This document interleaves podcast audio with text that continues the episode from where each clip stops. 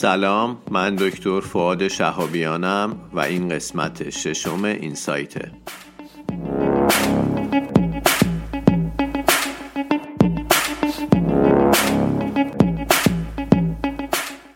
این سایت به معنی بینشه و اپیزود میانی دنکسته که در اون ما بدون هیچ توضیح اضافه با همدیگه ابسترکت مقالات رو می‌خونیم.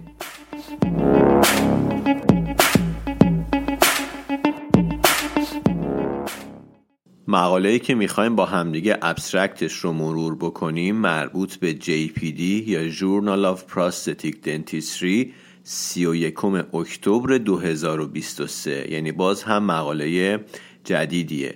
موضوعش هم در مورد عدم تطابق margin crown های lithium disilicate ه که به دو روش مختلف ساخته شدن. روش دیجیتالی و روش conventional و همون قالبگیری معمولی. اومده به دو روش روکش های لیتیوم دی سیلیکات رو درست کرده و بعد عدم تطابق مارژین اینها رو با همدیگه مقایسه کرده.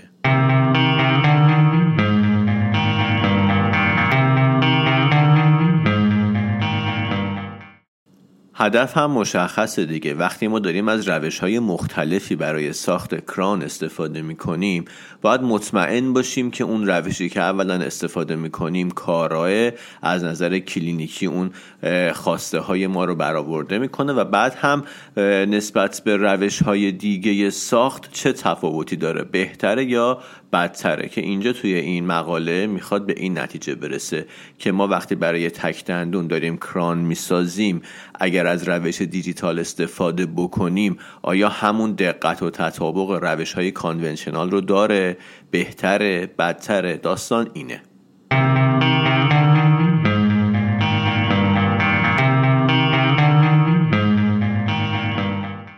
دیگه نتیجه نهایی رو من براتون بگم. conclusion میگه روش های conventional یعنی همونی که با دست قالب بگیریم و ماده قالبگیری همون روش های مرسومی که باهاش آشنا هستیم.